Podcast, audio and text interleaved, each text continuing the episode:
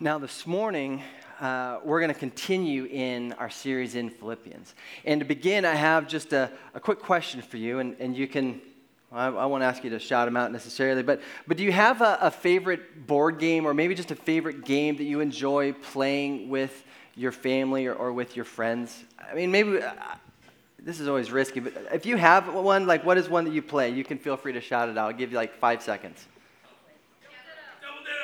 Double. No idea what that game is.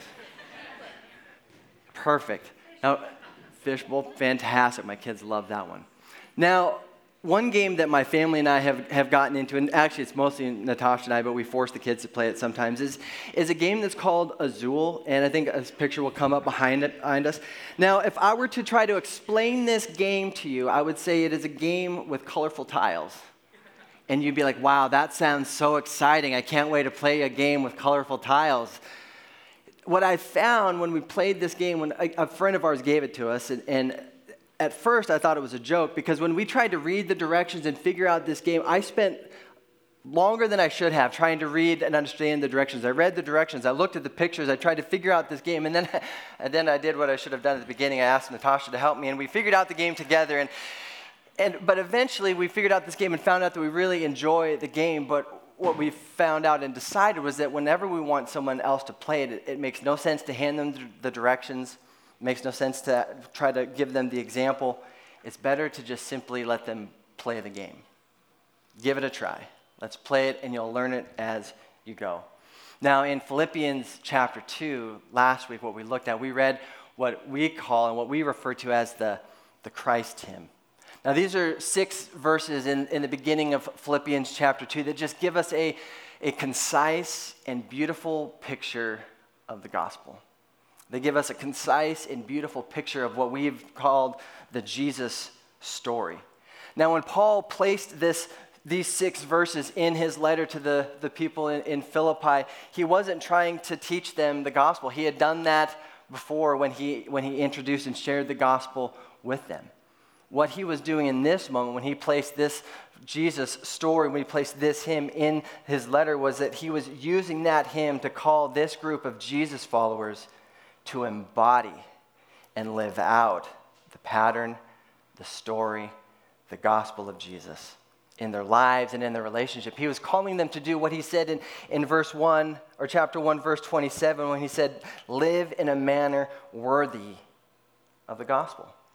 So, Paul, he, he gave them directions, right? He gave them the, the instructions. He gave them, like, this is how you, you play the game. And, and basically, what we learned last week is that you play the game by, by this self giving love, by, by this unity through humility. These are, these are the directions. These are what I want you to do. And then he gave them a, a beautiful and perfect example in the story of Jesus. He gave them a picture of what it actually looks like to, to do this thing.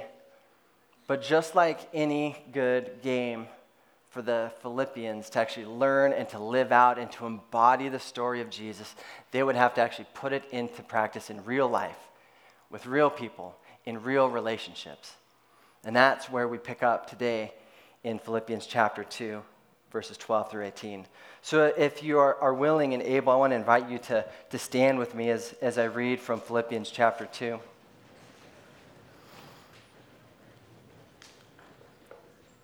And, when, and as has been our practice over the last few weeks, is I'm going to, we're going to actually read the, the Christ hymn as well. The Christ hymn comes immediately before that. So I will read the words that are not bolded. Together we will read the words that are bolded. So I will begin and then you'll join me and then I will finish off the last half. I just want to be clear because I don't want it to be awkward. So here we go. In your relationships with one another, have the same mindset as Christ Jesus, who being in very nature God, did not consider equality with God something to be used to his own advantage. Rather, he made himself nothing by taking the very nature of a servant, being made in human likeness, and being found in appearance as a man. He humbled himself by becoming obedient to death, even death on a cross. Therefore, God exalted him to the highest place and gave him the name that is above every name that at the name of Jesus every knee should bow in heaven and on earth and under the earth, and every tongue acknowledge that Jesus Christ is Lord to the glory of God the Father. Therefore, my dear friends, if, as you have always obeyed, not only in my presence, but now much more in my absence, continue to work out your salvation with fear and trembling. For it is God who works in you to will and to act in order to fulfill his good purpose. Do everything without grumbling or arguing, so that you may become blameless and pure, children of God without fault in a warped and crooked generation. Then you will shine among them like stars in the sky as you hold firmly to the word of life. And then I will be able to boast on the day of Christ that I did not run or labor in vain. But even if I am being poured out like a drink offering on the sacrifice and service coming from your faith, I am glad and rejoice with all of you. So you too should be glad and rejoice with me. This is the word of the Lord. Thanks be to God. You can have a seat. So, after lifting up the name of Jesus and the, and the story of Jesus, Paul brings these dearly loved ones, these ones who he would say are his beloved, he brings them back down to uh, earth. And not because they, they needed a reality check, he wasn't trying to humble them necessarily, but because they needed to know what it looks like to follow Jesus in, in real life and to follow Jesus in what we've been calling a, a shared life. Paul, again, he uses this word, and we won't talk about it too much today, but it's in the Greek, it's koinonia, which means, we translate it often fellowship, but it really just means this shared life together. And so he is making sure that they understand what does it look like to follow Jesus in, in real life, which for them is intended to be a shared life as they follow Jesus together. So essentially what Paul says to them is, is this. He says, continue along the path of obedience and walk and sorry and work out in your lives what God is working on in your heart what God is working on in your soul, what God is working on in your mind. Like, work those things out. He uses the words, work out your salvation in, in fear and in trembling. Now, it's important for us to note here and, and to point out that when Paul is talking about working out your salvation, he's not saying work for your salvation. He's not saying you can earn your salvation. He's not saying you do these things and you reach this level and you climb so high and eventually you get, you get in but rather he's talking about this ongoing work that he would invite them into. He would, this, this idea of, of working out was, was not like working out at the gym, it was more like cultivating. It was more like an ongoing bringing about into fullness that he was asking them to step into, this pursuing uh, maturity in Christ. This is what he's talking about when he's saying, work out your salvation. He's saying, grow in maturity in Christ. Do that by continually working, but not simply um, by your own, by trying harder, by working more, but by continuing to submit yourselves obediently to God. Because in, in this verse, he says that it is God who works in you to will and to act in order to fulfill his good pleasure. Now, I, I, when I thought about this this week, I thought it's similar to uh, a bonsai tree. Now, if you don't know what a bonsai tree, my, my best recommendation would be to go and watch The Karate Kid, where Mr. Miyagi will give you a fantastic lesson on the bonsai tree and how to, how to craft it and all the things. But, but I've, never, I've never had a bonsai tree, but I understand the concept, right? In fact, there's a, a goal or there's a purpose in a bonsai tree. I, I found this when I was looking it up. It says the ultimate goal of growing a bonsai is to create a miniaturized but real representation of nature in the form of a tree is to create a miniaturized but real representation of nature in the form of a tree. It kind of sounds like, like becoming Christ like. You know, the word Christian, it, it, it actually meant at one point like little Christs, right? Like these miniature versions of, of, of Jesus in, in a sense. But, but the thing about a, a bonsai tree is if you just plant a bonsai tree, whatever form of tree it is, and you just let it grow, it will grow in its own natural way and towards its own natural inclinations, towards its own natural desires. It will grow towards the sun, it'll grow towards whatever. But, but if for a bonsai to be a bonsai, for it to be a, a representation of, of this real tree, it actually has to be crafted and, and shaped and, and formed and, and pruned. And, and again, I'm not an expert necessarily in that, but I understand the concept that in order for a bonsai tree to become what a bonsai tree was intended to be, it had to be shaped, it had to be formed, it had to be submitted under the, the work of the, I don't know, the bonsai guy, whatever you call him. I don't know if they have a name, but, but the guy that does the, the bonsai work. But you have to be willing to, to submit obediently to the work of that person in order to be shaped into it. And that's what Paul is inviting them. He says, Work out your salvation. Submit yourself obediently to God continually, over and over. Put yourself in the places where He can continue to mold, shape, form, prune, and, and make you into this Christ like image, this real representation of who Jesus is in your real life and in your real relationships. But this doesn't happen in isolation. Like a bonsai tree, it does. Like it's just like one tree and one guy working on that tree. But for us, this doesn't happen in isolation.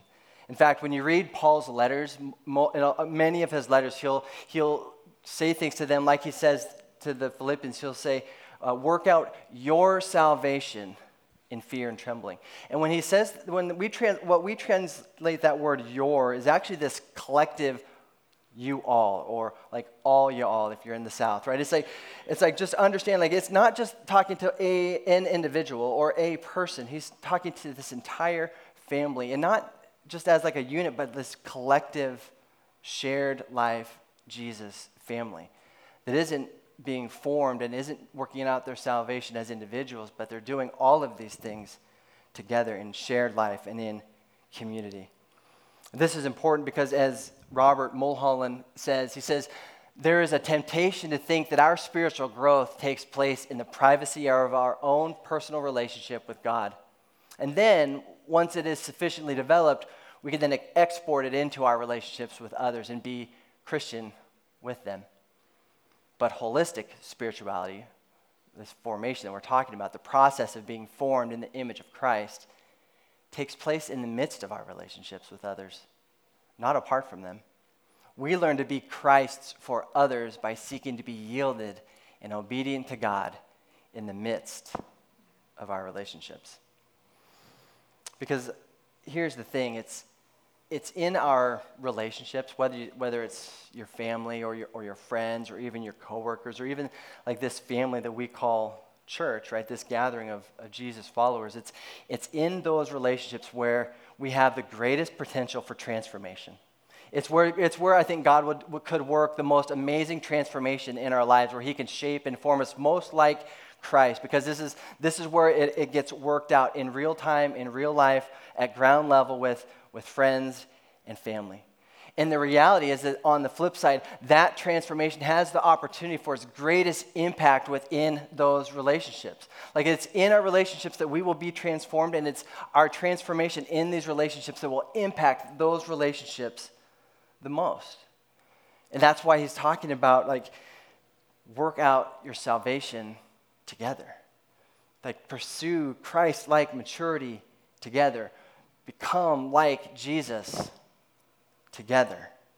It's how this thing works. And Paul recognized the significance of this shared life, as we're calling it, for them, but not only for them, but also for everyone around them, the world that would surround them, the, their neighbors and, and their coworkers, the people that lived in their, in their cities. Listen to what he says next. He says, Do everything without grumbling or complaining. Now, the language that Paul uses in this sentence, it actually comes from what we read about Israel's time in the wilderness when they were kind of wandering and waiting to enter into the promised land, where they got caught up into this pattern of, of both like complaining and also disobeying and also compromising into the world that surrounded them. And, and, and so they became um, less of who God had hoped and, and desired that they would be. But this is what Paul is talking about when he says that you may become blameless and pure, children of God without fault in a warped and crooked generation.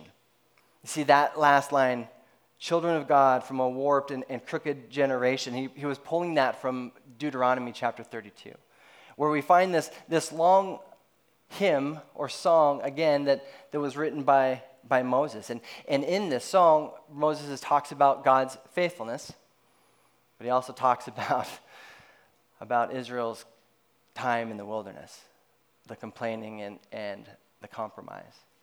In fact, when we see what we see in, in uh, Deuteronomy 32, it's actually where we, we find the, the words for the song honey in the rock or honey from the rock, right? Like we sang that last week if you were here and you're like, why are we singing about honey?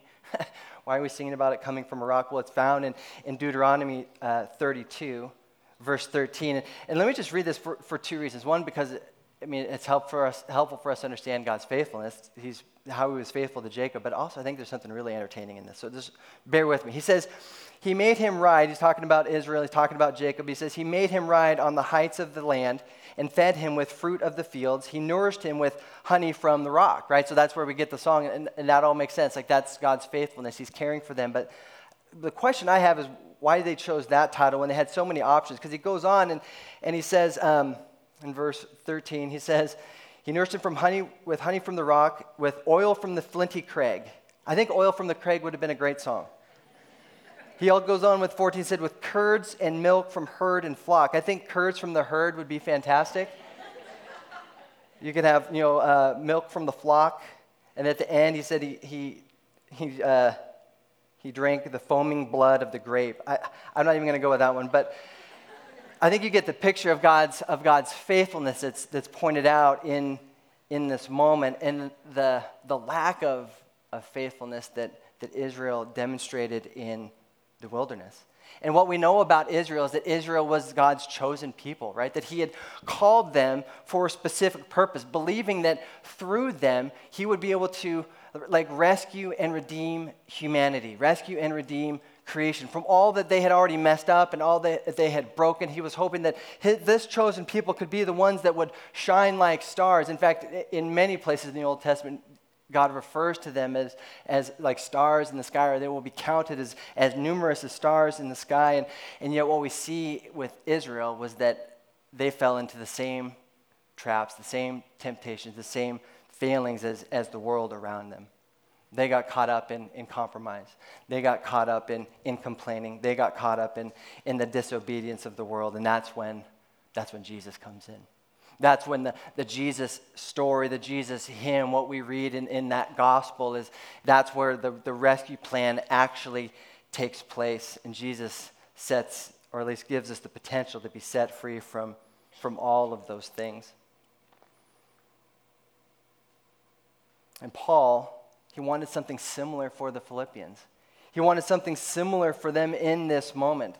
You see, Jesus came not only to, to rescue humanity, which, which he did for sure, but to fulfill God's purpose through humanity, through those who would follow his son, those who would shine among them like stars in the sky as you hold firmly to the word of life. And the question is, like, how does that work? Like, how, how are we going to be a part of this bigger mission and plan and purpose that God has? How are we going to shine like stars in the sky? And well, Paul gets super practical. He says, do everything without grumbling or arguing. I saw that and I was like, really? That's, that's it? Like, that's the answer? And, and I don't think that that's the complete answer, but it, it sets a tone.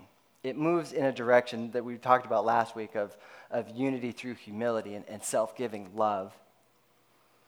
And when we look around in our own world, we see a lot of, of grumbling and, and complaining, a lot of, of bitterness and dissension, a lot of divisiveness and, and hurt and harm that, that isn't limited to those who are outside of followers of Jesus. We find it inside our own, our own family, in our own homes, in our own, in our own workplaces. And, and Paul has, has more in store for them. He has a greater desire for them that, that they would out, actually live out that in that united humility that Jesus set the example for. You see, all of the complaining, all of the, the arguing, all of the dissension, it's the opposite of that self giving love. It's the opposite of, of unity through humility. Imagine what, what life would look like if, if just the everyday person to the, to the athlete, to the, to the blogger, to the guy on Twitter, to I don't know, the President of the United States, if we would all just stop and, and think before we speak, right? Like, like James says, you know, be quick to listen and be slow to speak. Uh, there was a pastor in, in Chicago. His name was uh, Alan Redpath, and it was like in the 50s or, or the 60s, but he came up with this, this what he called a, a, think test. And this probably isn't new to you, but man, imagine if we put this into practice where if we, before we said or, or really offered anything, we ran it through this filter. Is it true? Is it helpful? Is it inspiring? Is it necessary? And is it kind? Imagine the, the difference that that might simply make.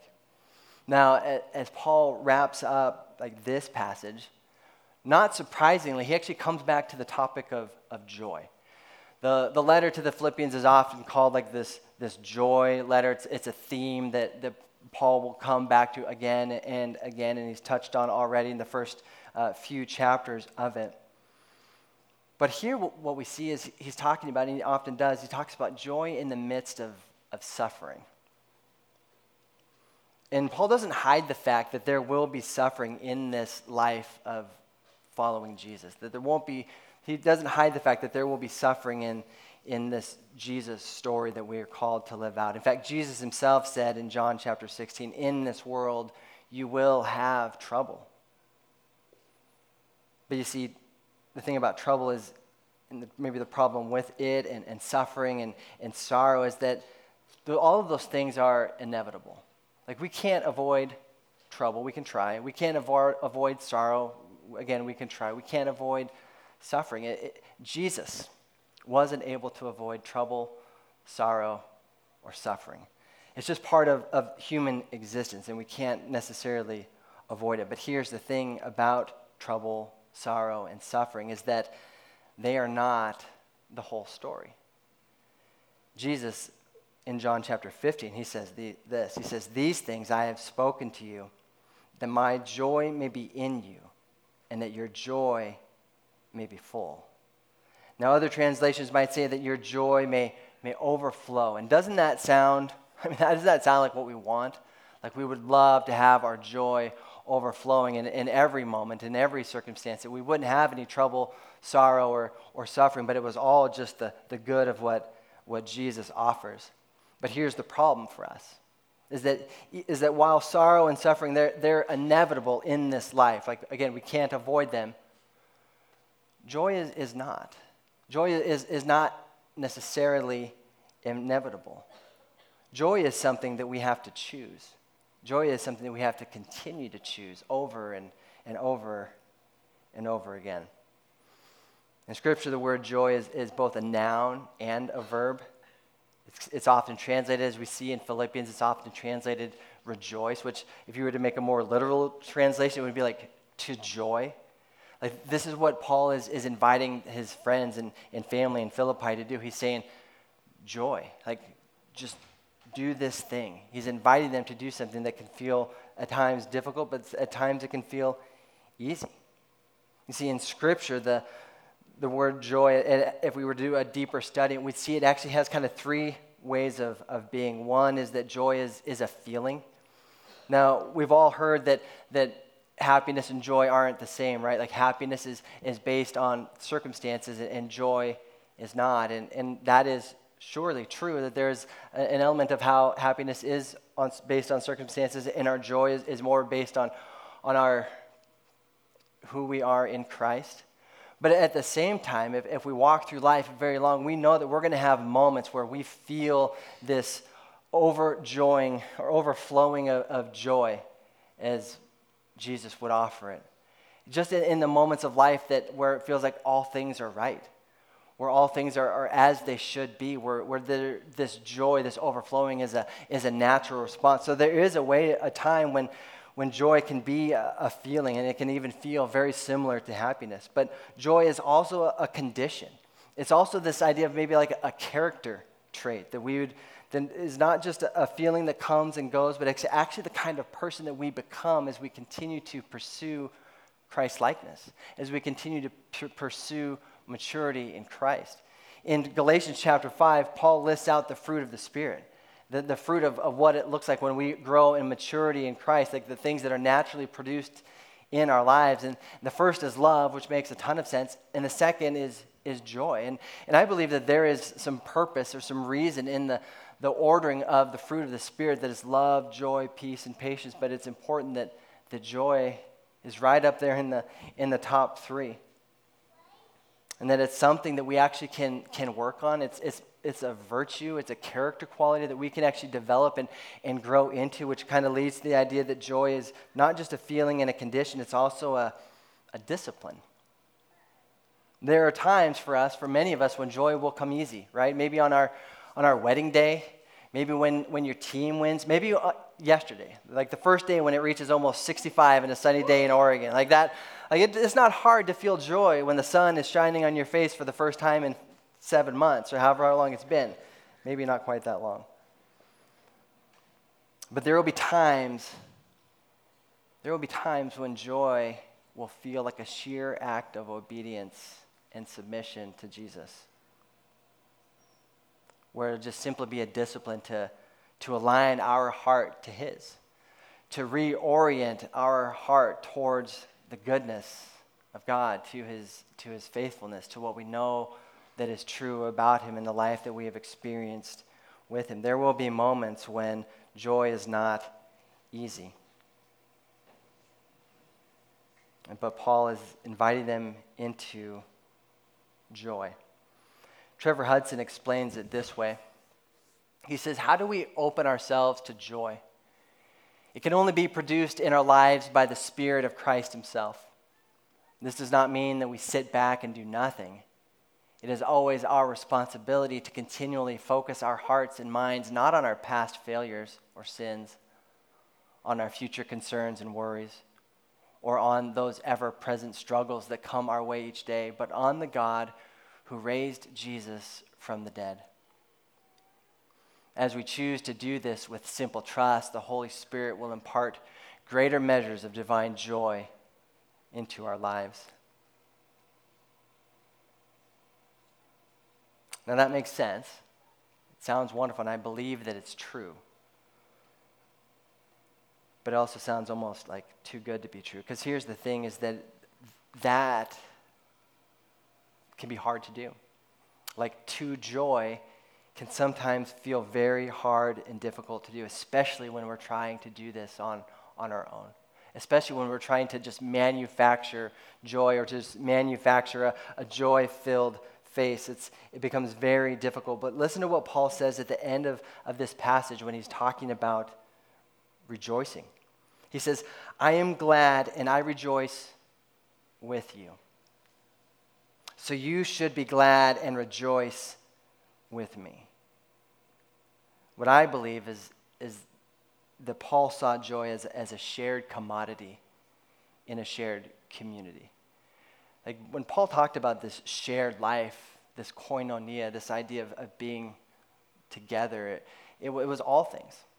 It was the, all the resources, the things that they need home, clothes, food, whatever, whatever you needed. Let's, let's do this thing together. And that, and that joy actually be, would become this shared commodity as well. Because there, are, there will be times when, when I don't have the joy that I need, but maybe you have enough joy for me. And maybe there's times when, when I am overflowing with joy and I can help carry the, the burden and the blessing of joy for both of us. I mean, Paul in Romans 12, chapter, or chapter 12, verse 15, he says something similar. He says, Rejoice with those who rejoice, mourn with those who mourn. I want to go back to the, and uh, Coleman, you have to, I know, I know you'll be ready for this, but I want to go back to the uh, quote by um, Robert Mulholland that I shared at the beginning. Awesome. There is a temptation to think, actually, I'm going to skip to the end, where he says, um, but holistic spirituality, the process of being formed in the image of Christ, takes place in the midst of our relationships with others, not apart from them. We learn to be Christ's for others by seeking to be yielded and obedient to God in the midst of our relationships. I mean, the reality is, is that as we come in here this morning, there are many who would come in today and say, Man, joy's no problem. I'm overflowing it. And if that's you, that is fantastic. Enjoy that and rejoice in it. The other side of, that coin is that there are people that come in this morning and, and joy just feels distant. Where joy would feel like a burden that, that they couldn't carry on their own. And we have this, this unique opportunity as, as a shared within, within a shared life and as a family together to, to carry one another's burdens, right? Jesus invites people to come to me, all you who are, who are weak and weary and heavy laden, and, and come and, and I will help to carry your burden. And that's what Jesus does for us, and He's the one that actually carries all of this load. But He also invites us to participate in the work that He did here on earth and that He continues to do on earth. And we can actually stand in the gap for friends and family who maybe are lacking in joy right now. And it doesn't mean we just show up and smile in their face. What it means is, is we just stand with them. We stand with them and, and we rejoice as they rejoice, and we mourn as they mourn. And they know that the, the life that they are going through, it's not a life in isolation. It's not a life that's just on their own. It's a, it's a shared life, a shared life with, with Jesus who stands with them and, and for them and is a shared life with us because he invites us to follow that exact same pattern to stand with and for one another. So let me invite the worship team to come back up. And we're going to close uh, with a beautiful hymn. And for some, today to sing would be your natural response. It just, it would flow easily. For others, it would be an act of, of sheer obedience, as we described before. But wherever you find yourself today, I want to invite you to, you'll do this literally in a minute, but to stand together as we share both the blessing and the burden of joy. So, would you stand with me as, as I close this in prayer?